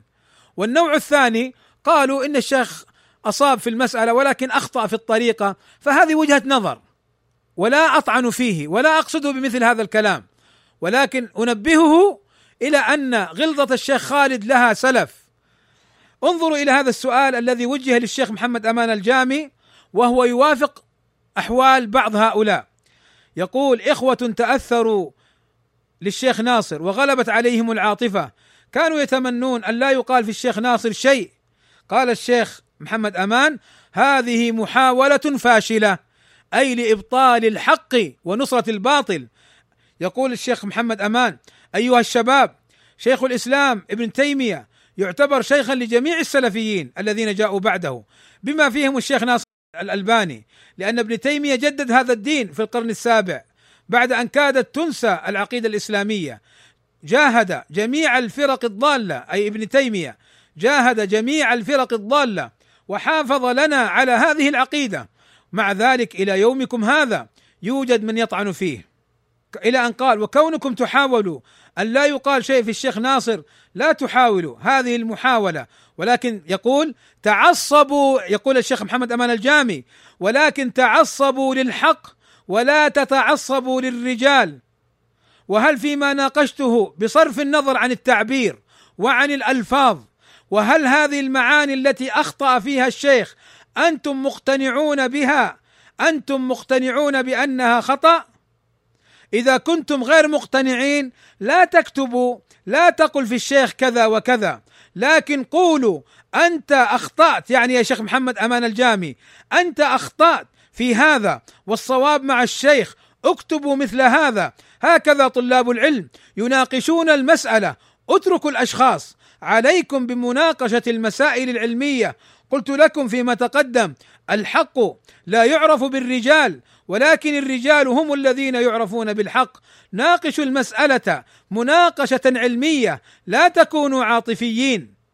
إلى أن قال لستم بأعلم من الشيخ ناصر بأكثر مني وقد تزاملنا في العمل في المدينة وفيما أعتقد لا تحبونه أكثر مني وكلامي في الشيخ ناصر ومناقشتي له بهذا الأسلوب لا ينقص ما عندي من محبتي وتقديري للشيخ ناصر ولكني أحبه فأقدره فأناقشه مع ذلك. إلى آخر كلامه رحمه الله تعالى. فانظروا بارك الله فيكم إلى هذا الكلام الجميل وإلى هذا الموقف الأصيل. والله لا يعني هذا الكلام أنني اطعن في الألباني بل والله أحبه. وأحب الشيخ محمد أمان الجامي ونحب الحق. والحق فوق الكل لأن الله هو الحق المبين كما مر معنا من كلام ابن تيمية رحمه الله تعالى. اذا هذه القصة وهذه الحادثة لنا فيها عبرة بارك الله فيكم. القصة الثانية أو الواقعة الثانية بارك الله فيكم. ما حصل بين الشيخ حمود التويجري والشيخ العثيمين وابن باز. فالشيخ العثيمين رحمة الله عليه أخطأ دون قصد المخالفة. كان يريد أن يقرر عقيدة السلف وتحقيقها في إثبات المسألة ولكنه يعني أخطأ في العبارة. رحمه الله تعالى.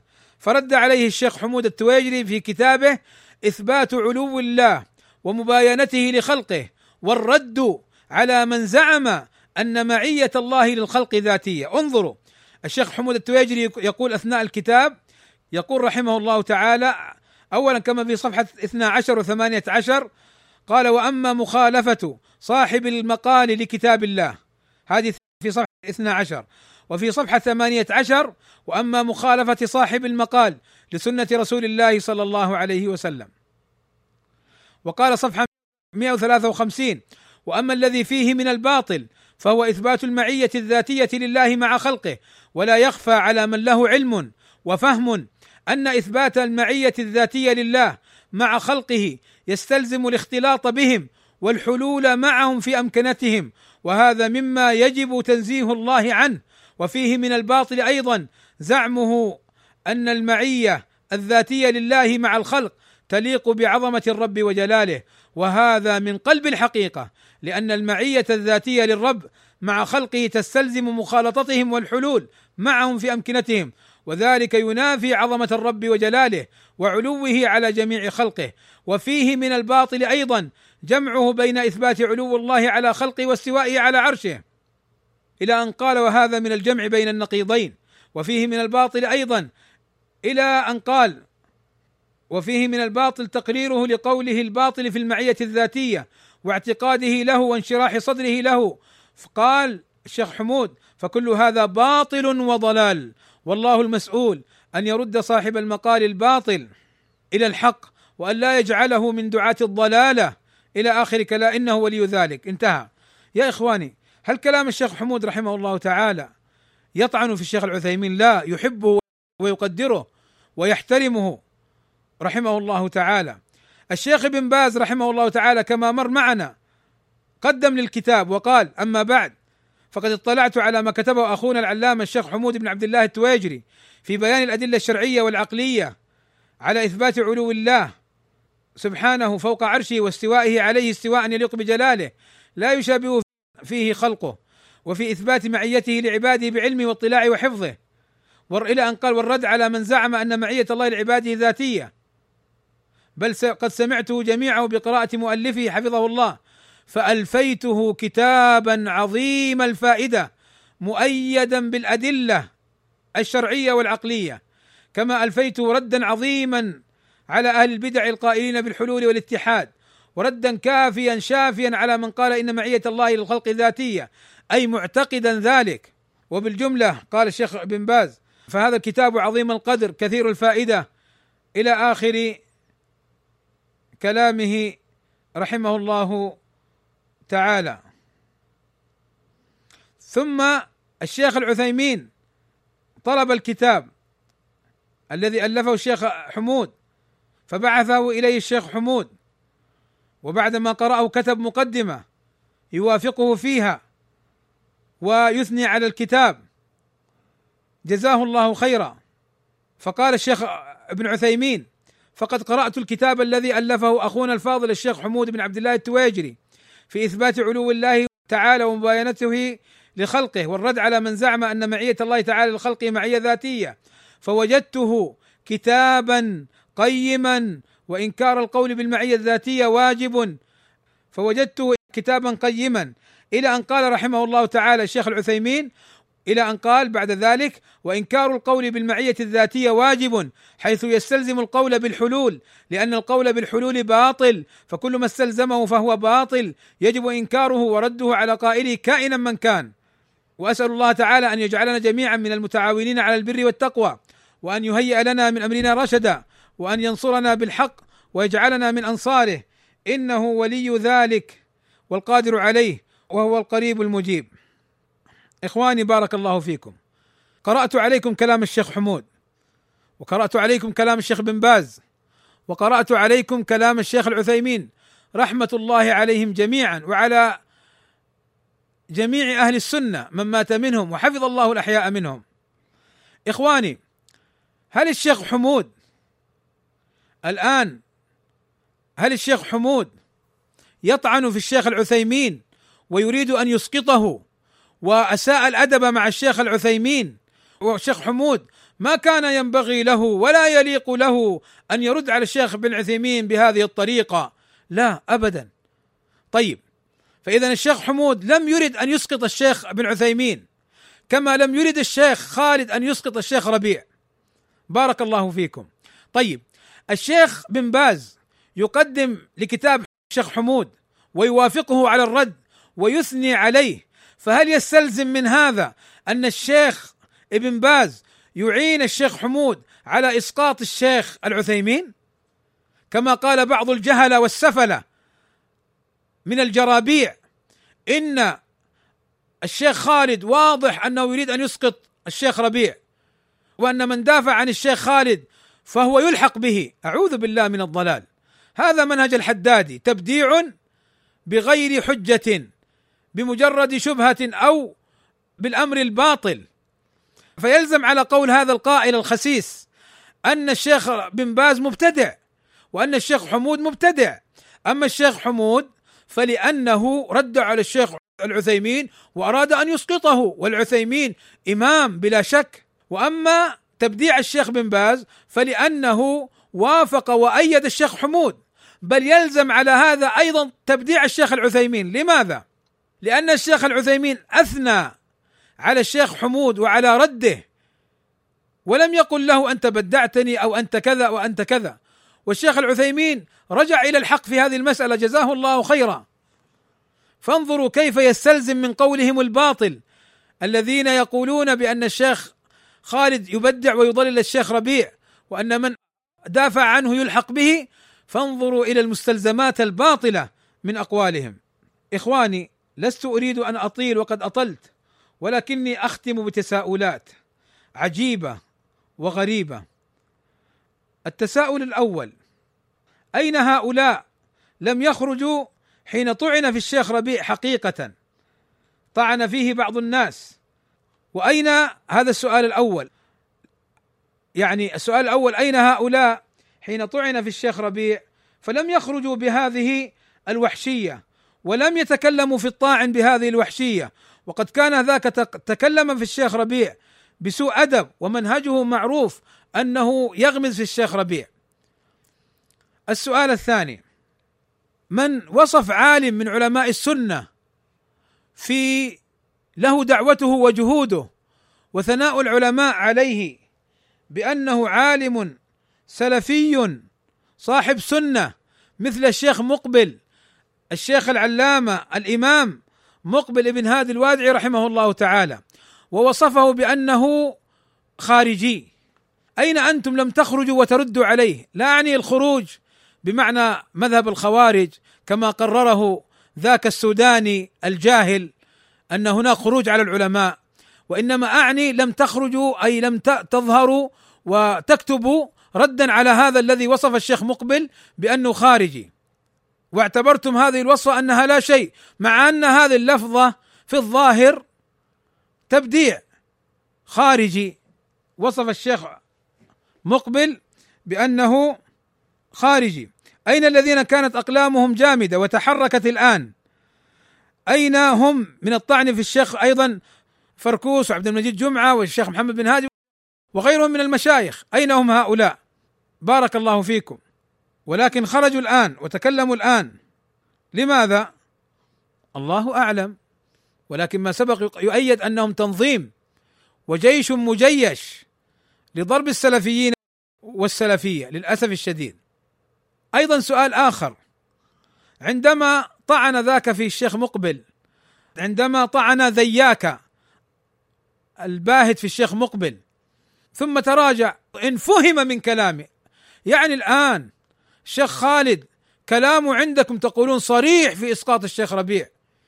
وهذا لما يقول عن الشيخ مقبل خارجي يقول إن فهم ثم تقولون تاب ورجع هذا ليس ليس صوابا. هذا تلاعب للأسف الشديد. أين أنتم؟ ممن وصف الصحابة الذين كانوا مع النبي صلى الله عليه وسلم بعد الذين هم مسلمة الفتح وأصحاب ذات أنواط. قال لو ماتوا لماتوا كافرين أو مشركين. وقال لا زال الشرك أو أصول الشرك راسبة في قلوبهم. لماذا لم تردوا عليه؟ وهذا طعن في أصحاب النبي صلى الله عليه وسلم. نعم نحن لا نبدعه ولا نضلله ولكن نخطئه. وقد نشنع عليه لطعنه في أصحاب النبي صلى الله عليه وسلم لأن هذا الخطأ فاحش. فأين أنتم حينها؟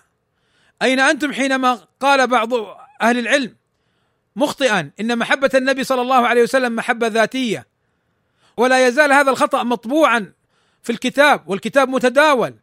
وقول بعضهم من الكذبة بأن الشيخ عبيد بأن القائل تراجع. أين تراجع؟ لا نجد صوتية ولا كتابة إنما فقط حينها لما شنع على تلك المسألة خرج هذا الكاذب وقال الشيخ تراجع. ولا ولا يزال الخطأ. محبة النبي صلى الله عليه وسلم لذاته موجودا في الكتاب. لم يمحى ولم يسحب الكتاب من السوق. أين غيرتكم على الله عز وجل؟ حينما جوز تسمية باسم سن شهباز المطعم وسن شهباز اسم إله يعبد دون الله أو اسم ضريح يعبد من دون الله أو معتقد باطل لأهل الشركيات. حينما جوز التسمية بذلك بعضهم وكما سبق أنا لا أطعن في العلماء ولكن هذا خطأ.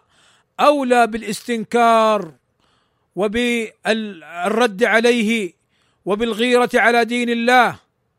فلا شك أن هذه الغيرة التي وقعوا عليها أو وقعوا فيها غيرة عند الذين قصدتهم ممن طعن في الشيخ خالد غيرة مزيفة لا أصل لها.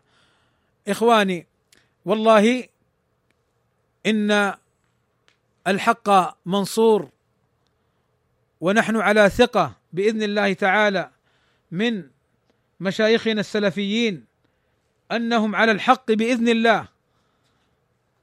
والله لو وقفنا على خطأ أو انحراف عند مشايخنا جميعا سواء الشيخ ربيع ولا الشيخ عبيد ولا مشايخ الكويت ولا محمد بازمول ولا أي أحد إذا لا قدر الله وقع في انحراف فعلا انحراف خطير وأصر على الباطل وكان حكمه الشرعي أن يبين حاله ويرد ويضلل نضلل لأن هذا منهج السلف. ولكن الحمد لله نحن على ثقة من مشايخنا أنهم على السنة. ومع ذلك نقول يصيبون ويخطئون. ومع ذلك أيضا يصيبون ويخطئون من منهج السلف أننا لا ندعي لهم العصمة وعدم الفتنة. انتبهوا. ابن مسعود رضي الله عنه وأرضاه يقول من كان مستنا فليستن بمن قد مات فإن الحي لا تؤمن عليه الفتنة. فإن الحي لا تؤمن عليه الفتنة فنحن لا ندعي العصمة. وأيضا من كلام شيخنا ربيع في مواطن كثيرة قال لا ندعي العصمة ابدا. فلا يأتي إنسان يتعامل مع العالم كأنه معصوم هذا خطأ. نحن نقول يصيب ويخطئ. وأيضا نقول بازمول ولا غيره محمد بازمول ولا فركوس ولا محمد بن هادي ولا عبد المجيد جمعة ولا الشيخ ربيع ولا الشيخ ولا أي شيخ من المشايخ ما نقول أنه سيموت على السنة. الله نحن لا نعلم ما هي خاتمتنا. أسأل الله أن يختم لي ولكم على السنة وأن يتوفانا مسلمين ويلحقنا بالصالحين. هذا ما أردت أن أقوله وصلى الله وسلم على نبينا محمد وعلى آله وصحبه وسلم أجمعين. والحمد لله رب العالمين.